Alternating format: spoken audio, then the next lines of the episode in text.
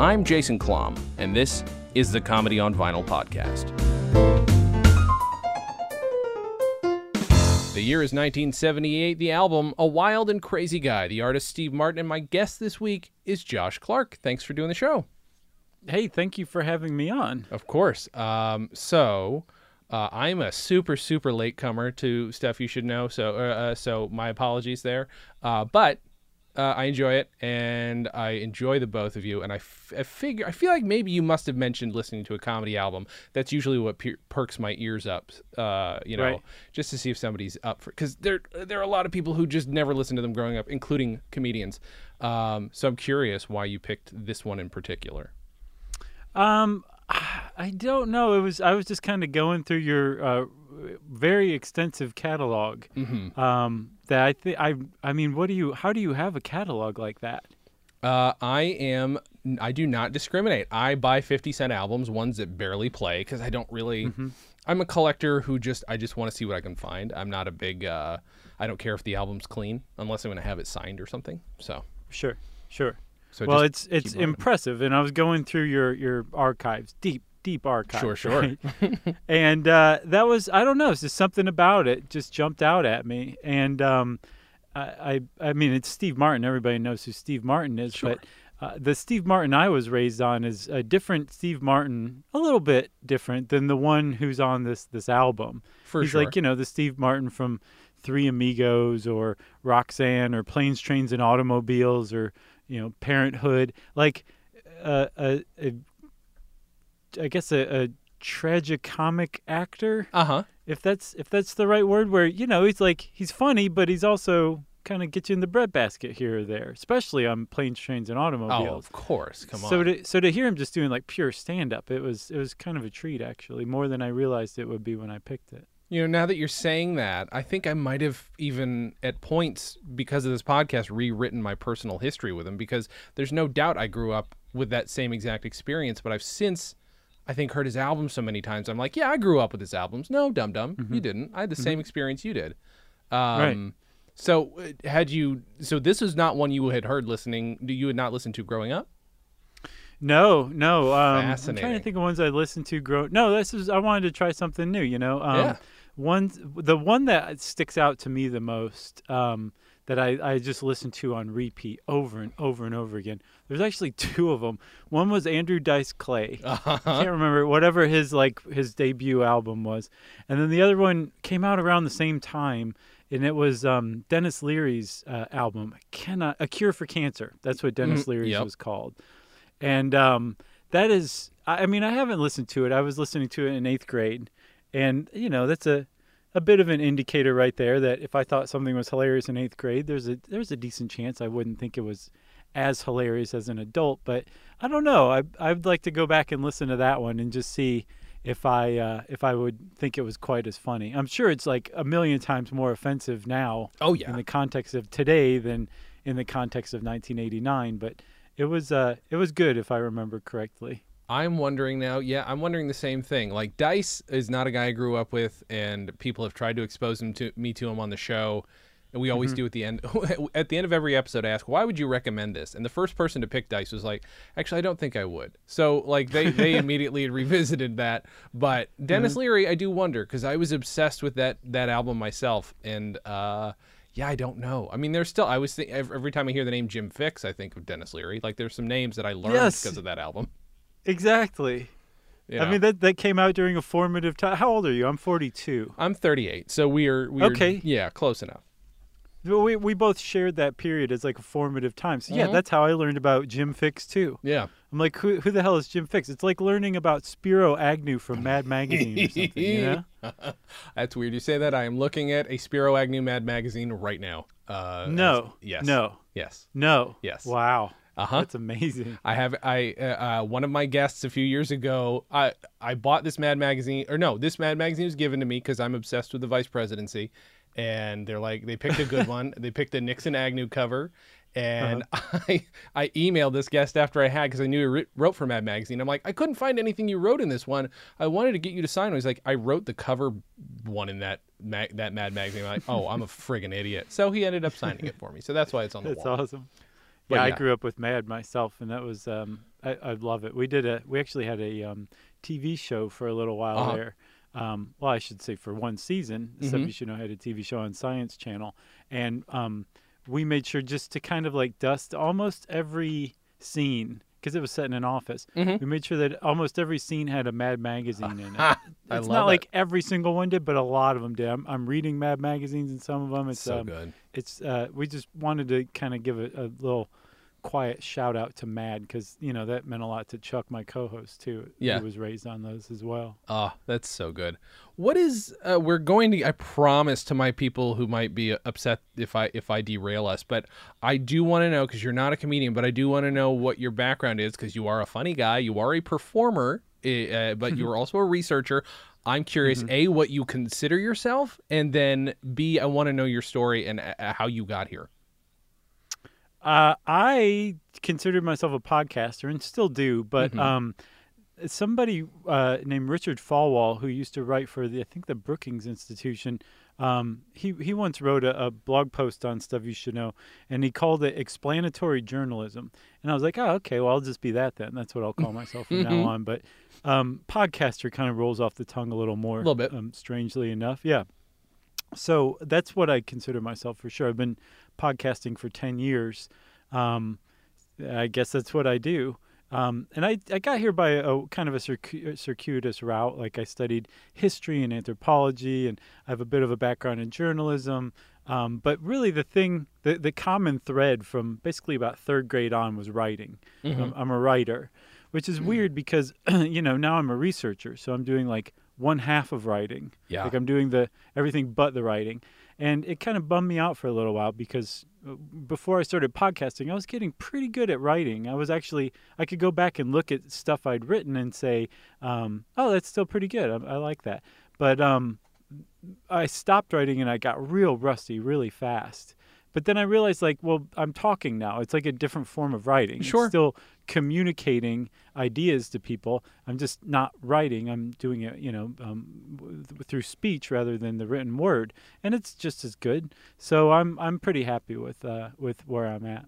And I also have another side solo project called The End of the World with Josh Clark Yes. and I've written um, that one is not conversational. It's it's all scripted, and I've written ten episodes now. And I went back and counted the words, and I wrote like about sixty thousand plus words. Shit. Um, and like wrote it, wrote it, you know. And I was like, Mhm. okay, good. I can still I can still do the writing, so I'm able to to do both now. Now I can talk and write. Watch me go.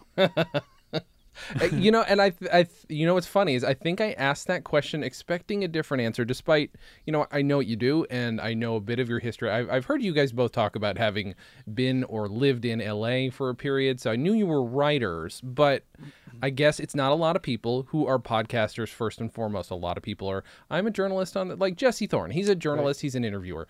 Uh, you know, Marc Maron is a friggin' stand-up. Uh, everybody else has their other thing. You have the good fortune to be a podcaster by trade. Um, Yep.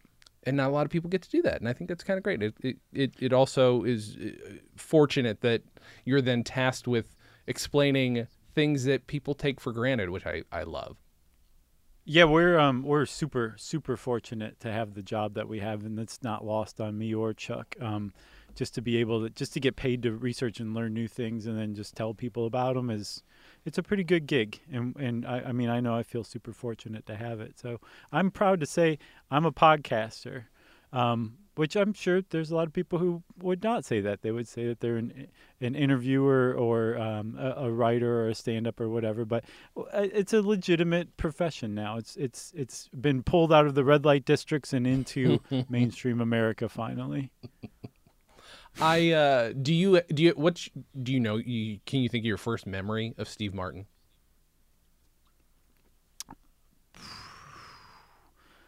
I guess it would be. Oh, I can. As a matter of fact, wow, you just jogged my memory with one question. there we go It was um, a movie called All of Me. uh-huh with uh, him and Lily Tomlin. They're trapped in the same body. I think he's trapped in Lily Tomlin's body, or vice versa. Mhm. Can't remember. Have you seen that movie? I am trying to. Okay, so here's where I get a little confused because there is. I have a very early memory of the man with two brains, and I'm trying Different to. movie. Yeah, and that's the one I think of, and the idea of him and and being trapped in another body thing. That movie scared me as a child, so um, that's a genre that I avoid heavily. This is. I, don't see how even the um, the most foolish child could have been scared by all of me. Okay, good. I'll- Who maybe knows? Maybe thing, things hit people differently in different ways. But Sure. that was my first memory of Steve Martin for sure. Um, eh, I think we saw that movie in the theater, and Lily Tomlin was great, and Steve Martin was great, and I'm sure I missed ten thousand jokes that went Sure. right over my five or six or seven year old head. But I loved, you know, Steve Martin throwing himself around and, um, you know, fighting.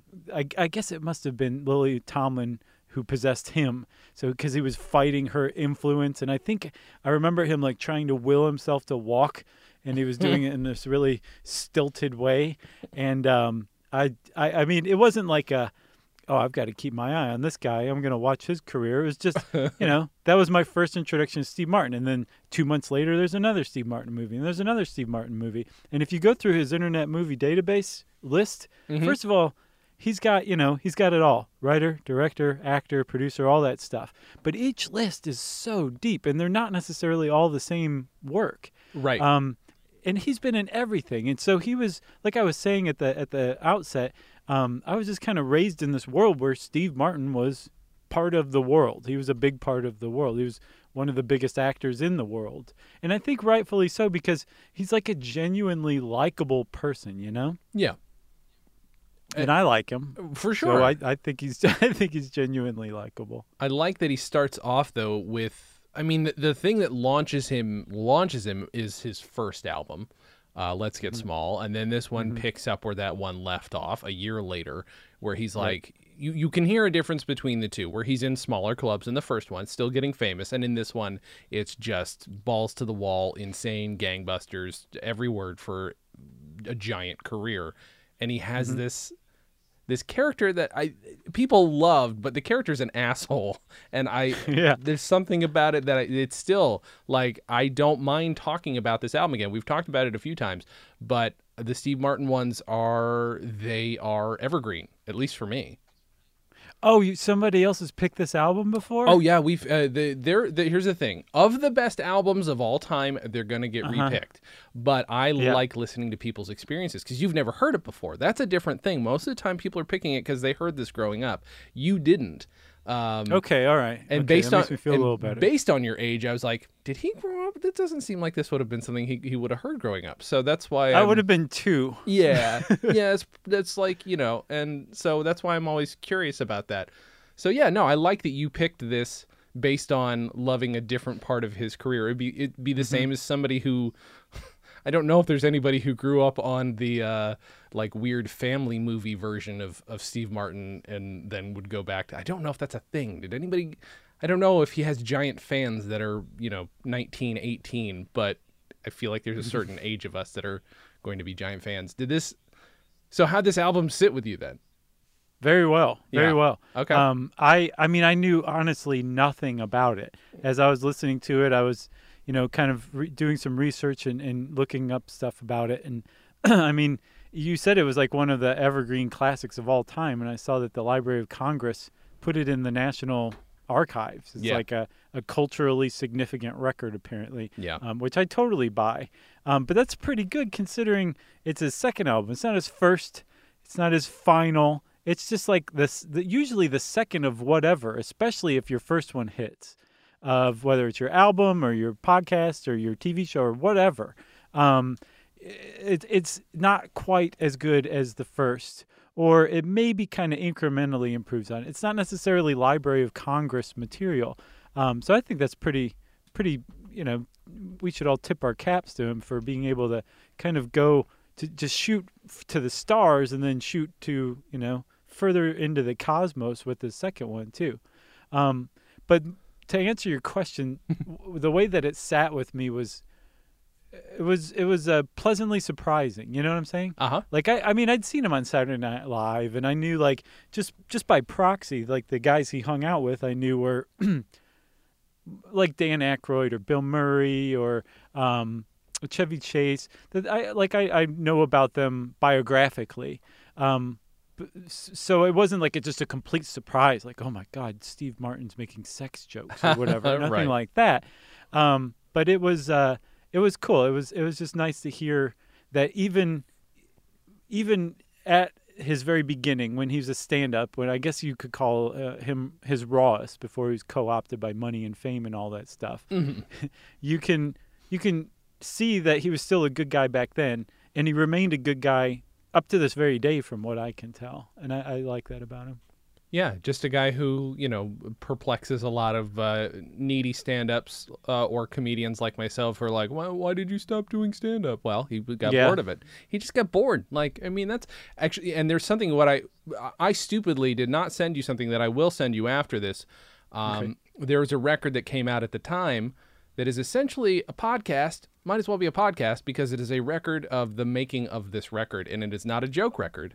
It is Warner, yeah? Warner Brothers did this uh, a couple times in the 70s where they interview the artist about the making of the record and it is just a sit down with Steve Martin not cracking jokes. It is serious Steve Martin just saying oh Yeah. well you know this joke worked and this joke didn't work and this is how I developed. It's it's a lot of what you ended up reading and have you read Born Standing Up his book? No i haven't. So no i haven't. fucking good. I'm not a stand up but uh, if you like comedy at all it's worth reading. It's just a very very good book uh, or the Um, audiobook he says something and i don't remember the exact words but he says something in this on this album Mhm. uh, in one of the bits that he he, he like he, he he he's working on more serious stuff.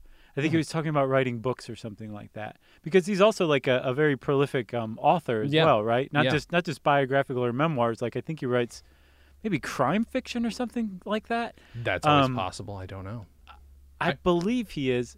I could be confusing him with a Steve Martini. I don't know. Don't hold me to it because I haven't researched it. But he, you know, he's, he plays the banjo, and I know he does. A, he's kind of a bit of a Renaissance man. Um, and and you can. It's funny that even back then he was interested in doing more than just comedy. Mhm. Um, which which I'm so I'm not at all surprised that he sat for like a documentary on the making of this album at all. That early podcast. What, what was it called? Uh, I'm gonna have to pull it up because I can't remember what it's called. It's ba- I think it's called the Steve Martin Radio Hour is what they ended up calling it, if I'm not mistaken. And a buddy of mine cleaned that record up and put it online for free because you can't buy it anywhere. So I'll I'll point you Oh, that's cool. I'll point you to that. Um, it's worth it. It's worth listening to. It's weird to listen to him get serious uh, at a time when I've only heard him do this doofy shit on stage, which I. I don't know. It's there's something about a guy in his you know late 30s, however old he was at the time, just Mm-hmm. being a complete dipshit and wearing these bunny ears on on the front. It's it's pure joy. It oh, it totally is. Like his his comedy is very joyful. There's not a lot of darkness to it. Um, there's even though it's not naive at all, and you Mhm. could even call it probably fairly hip, even at the time when everybody was smoking grass or whatever at his shows. And Mhm. Where was it? The the boarding house in San Francisco. Yep. So the Um, first half is the boarding half house in San Francisco, and the second half is Red Rocks Amphitheater. So Which which I did not know. Uh, when they switch over to Red Rocks, I'm like, wow, this crowd really came alive all right, of a sudden. right. And I went, I went and looked it up. I'm like, oh, okay, I, I got it now. They they moved to Red Rocks for some weird reason. uh-huh. Um, but it, it's very odd. It was an odd choice. Um, I, I hate to use the word, but conceptually, like putting the album together, because it really shifts the dynamics of it to go from this quiet little room where the, the crowd is is laughing, they're having a good time, but you can tell it's a small room, just like you know you would expect it to be, and then all of a sudden there's just there's just people going nuts at, at his every word, like you were saying. I It's love it so interesting to, to see the difference. and it is a solid artistic choice. I think you know it's it's a it's a gag, but it's also a solid artistic choice where you can clearly, you know, the the the pretentious artist in, in him is there, and I love good pretentious comedy. Like uh, it is my favorite shit. like You, like what? Give me another example of pre- Well- good, good pretentious comedy? Uh, there are, and uh, hopefully well, he won't take any offense. He's a friend of mine. Uh, Phil Proctor, the Firesign Theatre. I think a lot of the Firesign Theatre stuff can verge on the pretentious, uh, verge Uh-huh. on it, but whenever it gets there, it makes fun of itself, and I, I like that. One of my favorites, yeah. maybe I shouldn't call this one pretentious because it is uh, the most underrated comedy album of all time, probably. Modern Scream by Lily Tomlin. It is genius because it is a mix of stand up and sketch. And the sketch is all almost all about the making of the album and it's all fake and it's all bullshit. It's awesome. brilliant. And it's one that I keep waiting for someone to pick on the show and I'm gonna have to force it on somebody. Like they're gonna have Uh-huh. Oh, to listen should. to it. It's it's underrated and Lily Tomlin is one of those people who mostly because she's a woman doesn't get recognized in this this field of art. That's like a super there's there's too many dudes in in my collection, uh, and she's one that stands out, and people should listen to it. It's very good. So you were saying something, if you don't mind me um, asking you a question. You, were, you were saying like you don't understand why guys like Steve Martin don't, you know, why they leave stand up, why they don't keep doing stand up, and then you realize, well, it's because they get bored with it. But don't a lot of them return to stand up at some point later on in their career? And if so, why is that? Like my, my wife and I just watched the um, the Adam Sandler special on Netflix, Uh-huh. which I, I mean, I don't know how you feel about Adam Sandler, but it's it's pretty sweet actually. I It's keep got a lot of that. heart to it. It's it's definitely worth seeing. If your if your conception of Adam Sandler is strictly Jack and Jill these days, it, it's definitely a return to his earlier stuff for sure. Interesting. But it's it's it's worth spending an hour watching. Especially there's a tribute to, to Chris Farley on there. That's Oh, awesome. Sweet. Yeah. Um, but but he you know he went back. Um, Jerry Seinfeld obviously went went to go do stand up again afterward. Is it is it if a if a comic who's made it Mm-hmm. and by making it no longer has to do stand up when they go back and and do stand up again. Is are they having like a an identity crisis? Um, do they need some sort of stability or familiarity? Do they need to show that they can still do it or is it they're returning to like their first love or some other option i don't know about? I think it's a solid mix of many things you said, but I can tell you that as a person who grew up writing and grew up doing improv only on camera or on tape, like I didn't do anything in front of audiences. After I did get up uh, in front of an audience regularly for the first time seven years ago, I will tell you there's nothing better. It is the ultimate drug, even if it's for a small crowd, as long as they love you. And that's Right. that, and I don't care who you are. Steve Martin will probably admit uh, he needs strangers to love him in that way too. Like I, I think if if because he got up and did that thing with Martin Short. Now he doesn't need it, but it's one of those things that like if you're gonna revisit it, do it right, and and do it do it huge. I do think there's there is that desire to come back and like okay, I've been doing this and this and this and this.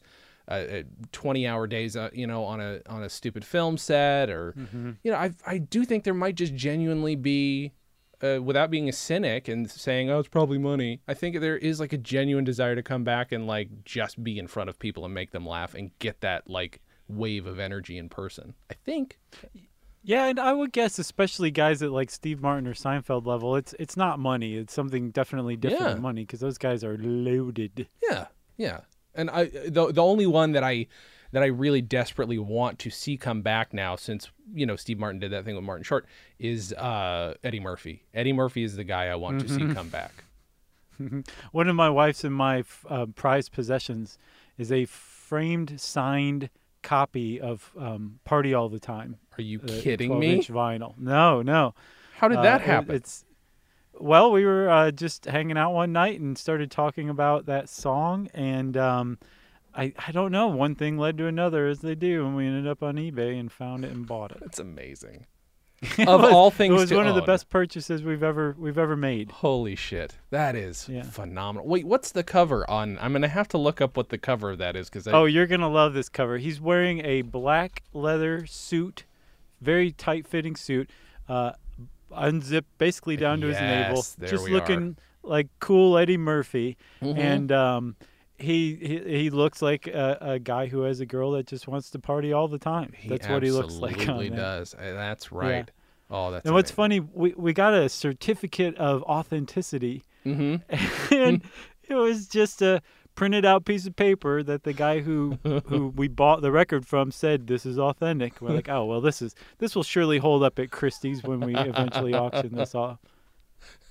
Believe me, that's like it might as well be a piece of paper that says I have those too. So I'm like I'm always like, oh fuck, what did I? All right, that's fine. You know what? I love that Right. this is it. I have it. I've got. I supposedly have Gene Wilder's signature on a screenplay. Right. I Right. we'll see. You know, it matches the one that he signed in person for me. So I'm I'm hoping. Oh well, there you go. You that's I think that's proof positive. I think. or else he has somebody who really has been studying his signature. right.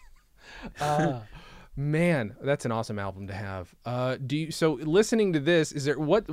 Are there any bits that stood out to you as like uh, particular favorites? um, let's see. The cat joke was uh it was like pure the, the the the essence of comedy you know comedy is like what a, a cognitive dissonance like just a big slap of cognitive dissonance right Mhm. there and that was it like i was not expecting that whatsoever and uh, neither was the crowd and the Uh-huh. fact that he he used that bit that that he performed at red rocks i think it was like he had no choice it, wa- Mhm. it had to be the red rocks one because the crowd's reaction Hmm. is just so like explosive that it, it makes being you know surprised by it even even more Mm-hmm.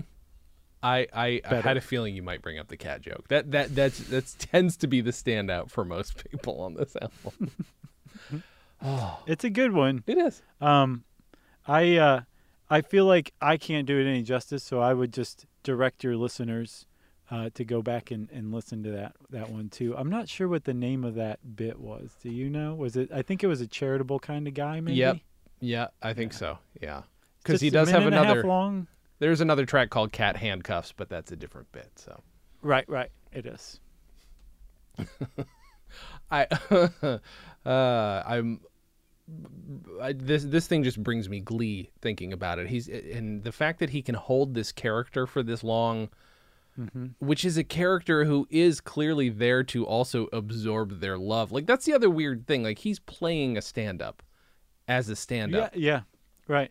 and that's But he's also he also breaks the fourth wall though while he does it too. You know what I mean? Mhm. Like he he is, and I hadn't really thought about it that way until you say it. But he he's breaking the um the character, I guess, of the stand up Mhm. in that like like he comes out well the first thing he does is is something that like any performer um can tell you you want to do but you're really not supposed to do is talk about how sick you are of doing the material you're about to do right? Nobody does that. Yeah. um i went and saw i saw culture club once. Their like reunion tour just a, a couple of years ago. And it was the second to last show. And boy george was talking to his guitarist at length about how this was the second to last show, just one more show, and they were done. And it's like ah, I made a, a note to myself, like never do that on stage because it really takes the joy out of what you're seeing. Because to you, it's the first time you're seeing this stuff, and it's a good performer will make you forget that that that they that this isn't the first time they're they're telling you all these jokes. Right. And Steve Martin immediately comes out and says like how tired he is of this material. He's been doing it for two weeks, and um, and really just kind of uh, just just takes the piss, I guess, out of the uh, the whole the whole idea that you're not supposed to do that, and actually Yeah. gets the the crowd to just go along with it and laugh. So he's playing the the part of a stand up, but at the same time he's he's breaking the rules of being a stand up or a performer of any kind. So uh, I guess he's adding an extra layer, is what I'm saying, which is I I guess genius. It is, and it only works. It does not work if you're culture club and you're there to do a certain level of thing. That's really funny to me. That's like a doctor giving you a diagnosis and saying, "Oh, thank God you're like my last patient before I retire. Uh, hope you know. Good luck dealing with somebody else." Like it's it's very much it's, it's so fucking dismissive to say that on stage, unless you're Steve Martin doing that bit, which is yeah, brilliant. he Oh. cracked the code. Mm-hmm. It's very. It's. I mean, in terms of like stand up, it's super meta. I mean, it wasn't a thing. Stand ups didn't talk. I mean, I won't say didn't. I I have different stand ups talking about, you know, the life of a stand up, this and that and this and that. But getting inside the head, revealing the thing you're not supposed to reveal is is very brilliant. And it's still not a thing that I can think of a lot of stand ups who who do, you know, would do anything like that. Uh, what were your? Did you listen uh, listen to or watch a lot of stand up growing up? We've talked about the movies you watched with Steve Martin in them. Yeah, yeah, and I listened to, um, like I said, a lot of comedy albums here or there. Some George Carlin, Mhm. um, that Denis Leary album over and over again. Um, I'm trying to think of who else I listened to.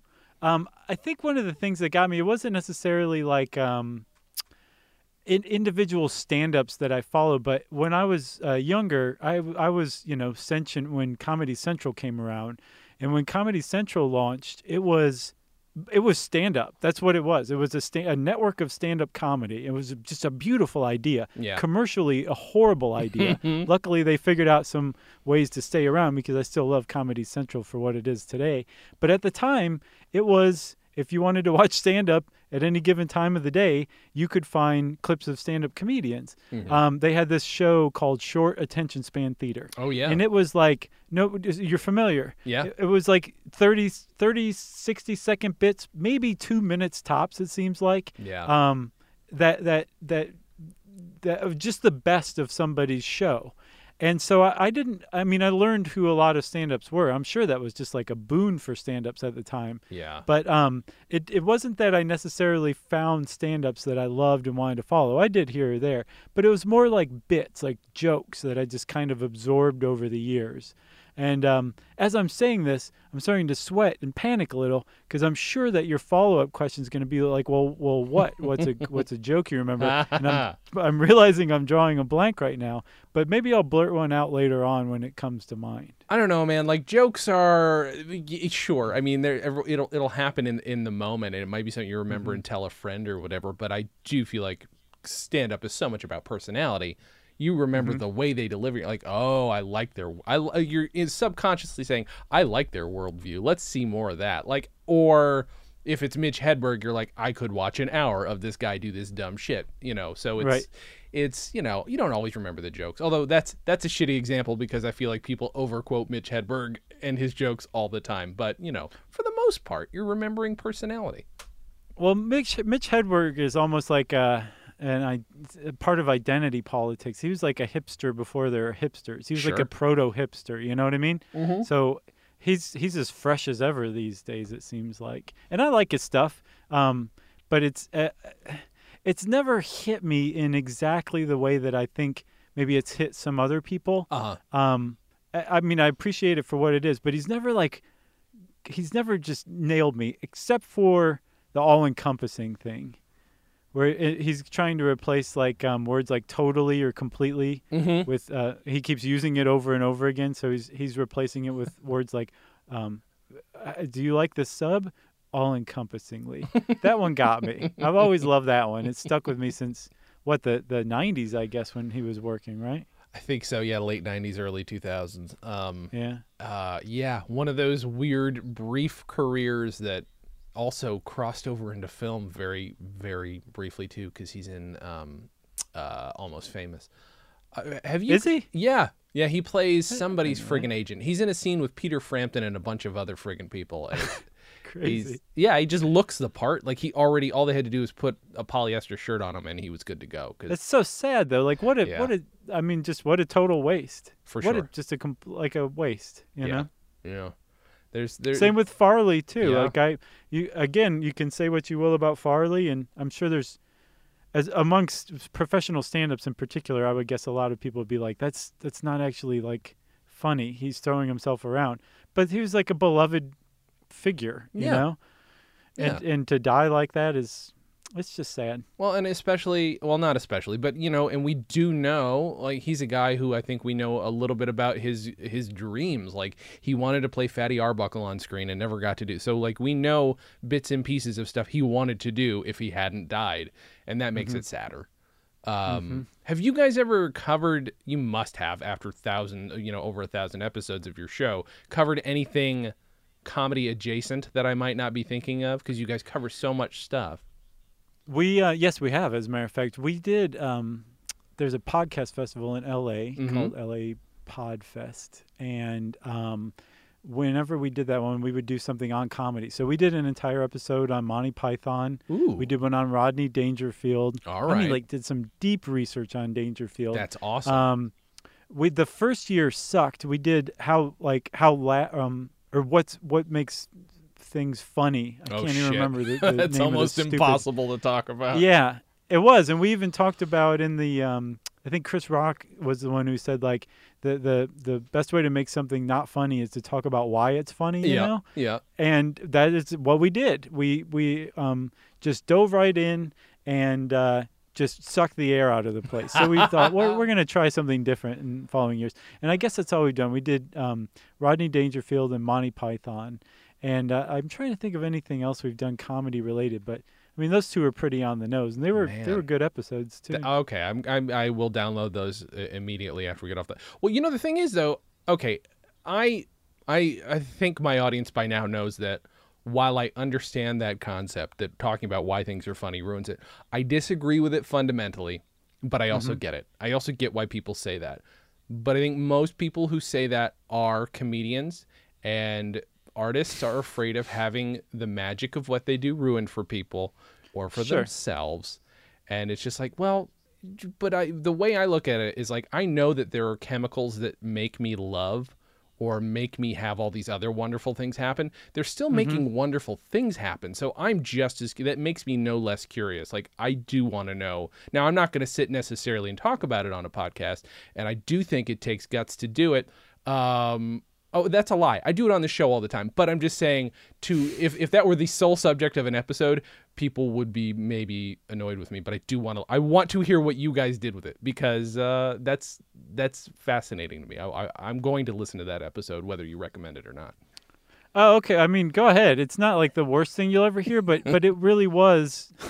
It really was like it wasn't funny, and I think Yeah. I think that's that's kind of maybe that's what they're what people are saying. Like when you talk about comedy, you're dissecting it, you're intellectualizing it. So just by definition or by its very nature, what you're doing is it's not going to produce the same For sure. reaction that the actual comedy will. But there's that that doesn't mean there's not value in it. There's plenty of value in it, you know. Yeah. Um, and I think, I, I think, you know what what you do is you explore the kind of the the fandom angle of it. You know, like what what makes comedy great? Why do people appreciate it? You're you're not you're not. I mean, I, I've laughed several times. Believe me. On this uh, this episode so far, but you're not trying to produce comedy. You're Correct. exploring what comedy is, and I, I think those are two different animals. What I was saying with our episode, we Mm-hmm. just sucked we sucked the air right out of the room. You'll see. You'll see when you listen to it. Make sure you let me know what your thoughts are. I, you're I, be like, oh, I yeah, you're right. there there is the you know the researcher part of me though like the researcher and the archivist and stuff like I'm down to listen to something even if it's a dry exploration of comedy so at the very least like that is Sure. 100% up my alley like I'm I Yep. I'm going to listen to it and probably enjoy it very much um but I do think people do get afraid like it's the same reason like talented pardon me uh skilled people use the word talent because it's it's it adds a little extra magic to what they do makes them seem a little more valuable so I do think I know what you're saying, but I, I do think there was also a little hesitance to like, oh, I don't want to talk about what makes this work. I just want to do it. You know, there's fear. There's Right. a little fear in there for performers. Right, for sure. Now we like we don't. I mean, we do perform. We do live shows. So I Mhm. know I know what you mean about you know, like getting that that reaction from the crowd is like the greatest thing ever. Um, but I, I don't think we necessarily consider what we do in any way, shape, or form comedy. It's, Right. It's talking. It's it's knowledge sharing basically. But it can still have humor to it, you know. Yeah. But I think if we went back and explained why the joke we just told was humorous, it would make the joke less humorous. And so we know to just roll with it because it's something separate than what we're doing, which is knowledge sharing. It's kind of an add on to it. If you did the an entire episode though where you explained why every joke was funny, I would a hundred percent be on board for that though. I just I You will point that out. really? Yes, because it would be funny. Like it would be so absurd that Okay. you will have you will have leapt past that hurdle, and it's just so fucking dumb that you won't shut up about why that was funny. To me, that's great. That could be tedious to most people, but I have a sense Sure. of humor that that I sometimes is tedious. So that's just how that goes. Th- that would fall into the same ballpark as what Andy Kaufman reading that book oh on Christ! stage once. Yeah. Same thing, right? I think so. Even although, like, I think about it, like when I was 19, hearing that story, I was like, "That's amazing." At 38, I'm like, I would also want to punch him in the mouth. Like, I get it, For sure. I get it, but there's a part of my brain, the, the animal part of my brain, would want to punch him in the mouth, much as I might appreciate the art of it. He is a good example of what we're talking about. Mhm. Like I, I think I respect what he did Mhm. and um, his mind, uh, and I think I think his work is utter genius, completely. There's just no disputing that whatsoever. Yeah. But it never. I don't remember a time when Andy Kaufman like made me genuinely laugh. Right. Right. Right. So he's one of those people that I I prefer intellectualizing him and his work more than I actually uh, enjoy his work. And I want to say, and I'm sure that this is this is um, kind of a a, um, a a motto of your podcast, or at least a paradigm of it. That that like by saying a, a stand-up comedian hasn't made me laugh or whatever, I'm in no way, shape, or form poo-pooing anybody else getting joy and laughter sure, from absolutely, that comedian yeah. too. Yeah, I mean, it's just it, that comedy hits different different people different ways. Mhm. So I, I guess what I'm saying is, um, I, I like reading about Andy Kaufman more than I like watching Andy Kaufman's stuff. Yeah, absolutely. He's he's he's a study, and he's and I think it helps that it's a type of art that cannot be duplicated. If you try, you're still doing your own thing. You can't duplicate that because it involved being exclusively involved being Andy Kaufman. And Right. which is, you know, there are all kinds of pretentious arguments you can make. Well, then, okay, well, then, you know, that's the most human you can be. That's the most vul- vulnerable you can be. But he's also, you know, being the most artistic and most false that you can be. Blah blah blah. There's a million different interpretations. But yes, I would 100% agree. And I mean, I don't think I even knew anything about him until they started advertising The Man on the Moon, the movie, where I'm like, I knew a Yeah. bit about him and I knew Latka from Taxi. That made me laugh. Right. The shit that he hated the most, supposedly. But Yeah. then they did all these documentaries about him because I'm supposed to care about him.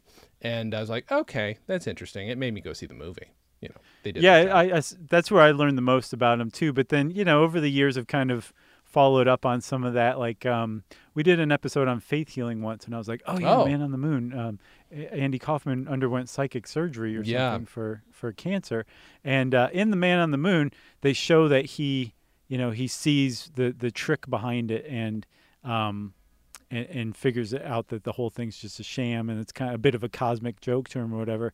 But it, I researched it, and it turns out in real life, that is not at all what happened. He came back from, I think, the Philippines is where he was getting it done, Uh-huh. and um, fully jazzed that he had just gotten uh, psychically healed Holy shit. basically through psychic surgery and fully expected that he would be recovering and died within a few weeks Wow. um, which which was very sad. But Mhm. I, I thought that was really interesting that a biographical movie about him not only kind of really briefly summed up like the last few weeks of his life in Yeah. one one moment, but but changed it, just transfigured it so so completely to to kind of make him seem maybe a little hipper than than he was. yeah, to kind that's of interesting. flow with the character more than the actual person. Maybe Milos Forman was exhausted because he made the saddest movie ever since he made Amadeus, and he's like, I can't make another movie where this guy just dies hopeful and or hopeless, and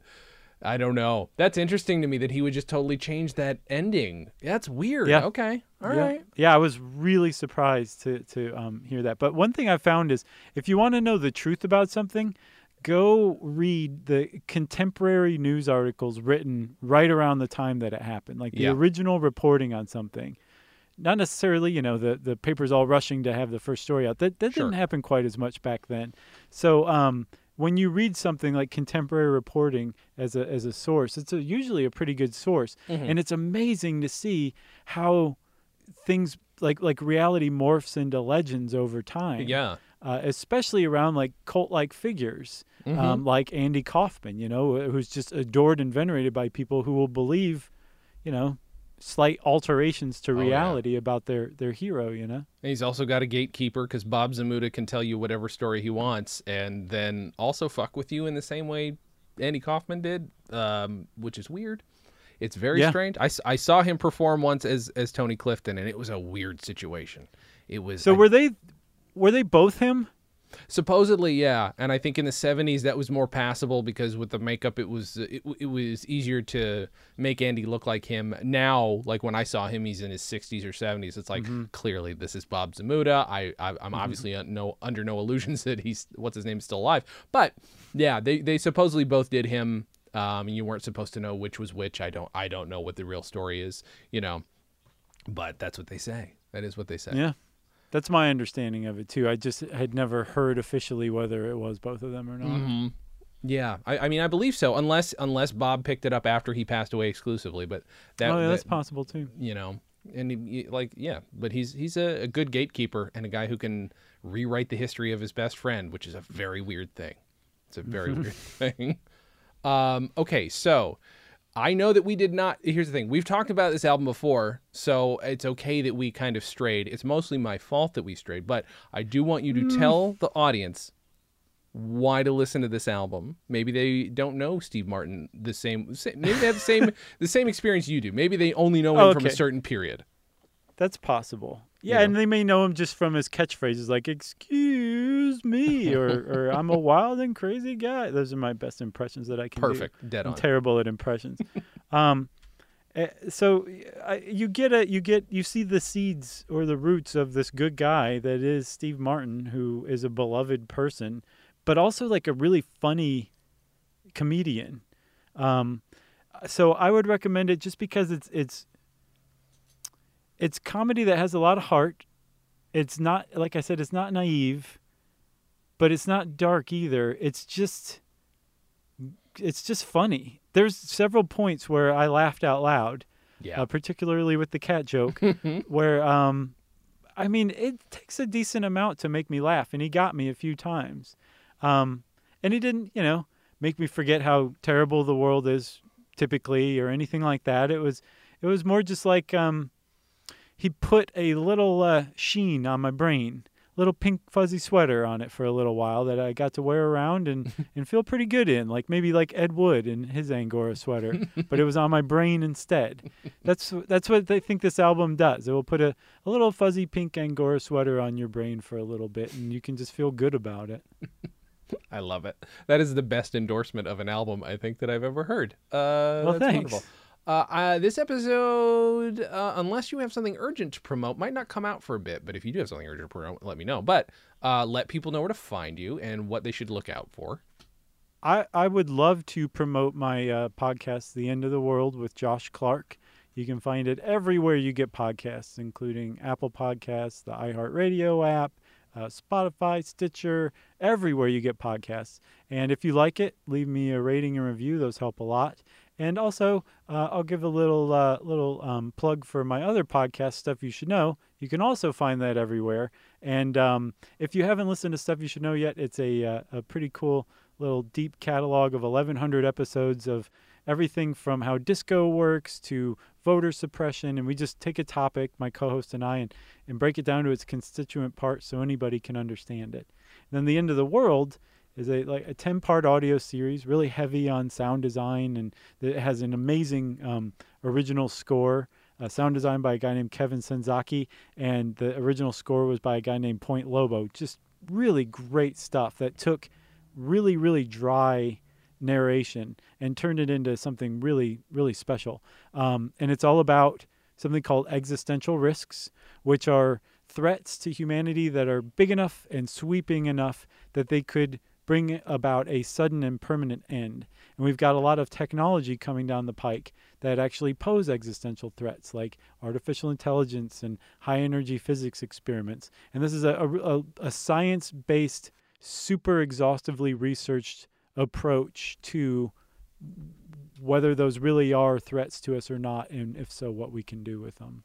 And you can you can kind of catch up with all that. At, I, I created a hashtag. You ready for this?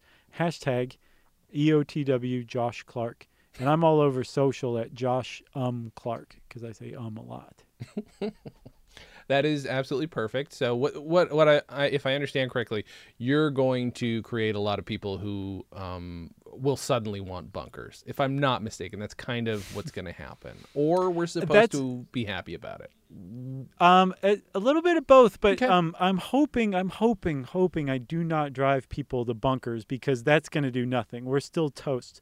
We're toast more than ever if people start start moving to New Zealand and and um, investing all their money in gold bullion. we actually need to go the other direction and take these things head on and learn everything we can about them and support science and um, come together in ways that we never have before as a, as a, species to, to take on existential risks and do something about them. And if we don't do that, then it's done. It's a foregone conclusion that we're doomed. We're probably not going to make it beyond the next century. Like there won't be humans 200 years from now. And um, that's actually, at first, I got into this whole thing because I found it just fascinating. And then I realized um, it's a, a, lot of it is based on the work of a guy named Nick Bostrom, a philosopher.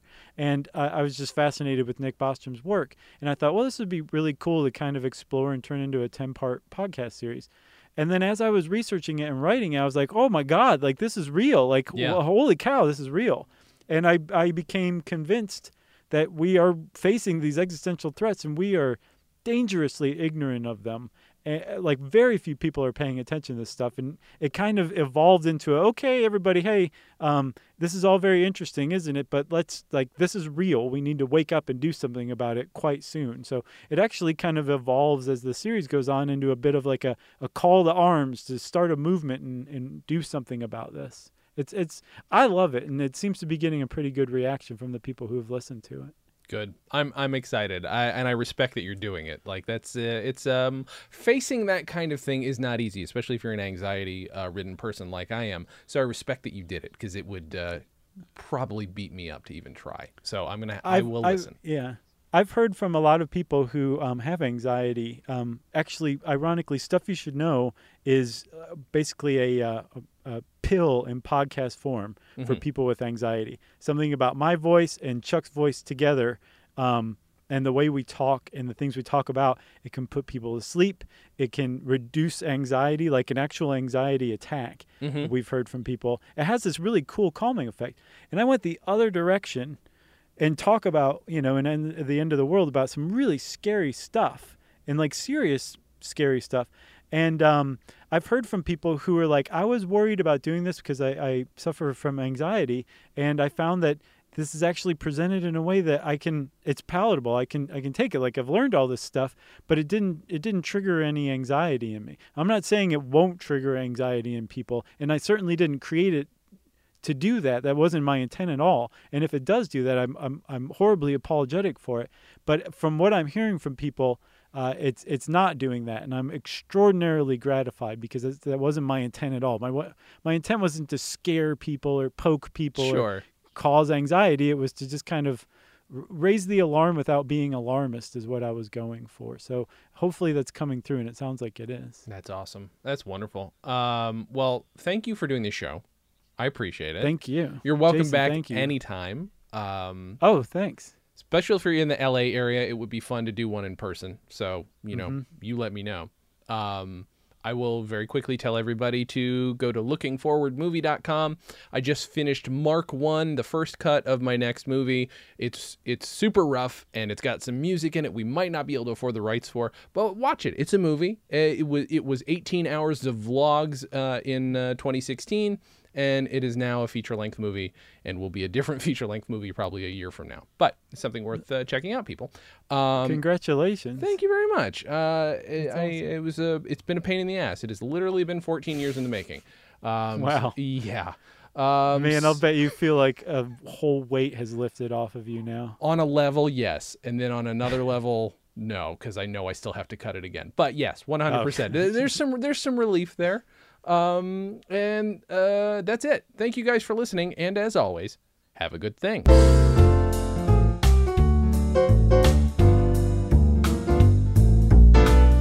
Comedy on Vinyl is a production of Stolen Dress Entertainment. It is produced by Mike Worden and is hosted and edited by Jason Klamm. Our theme song was composed and performed by Richard Levinson. You can email us at podcast at comedyonvinyl.com.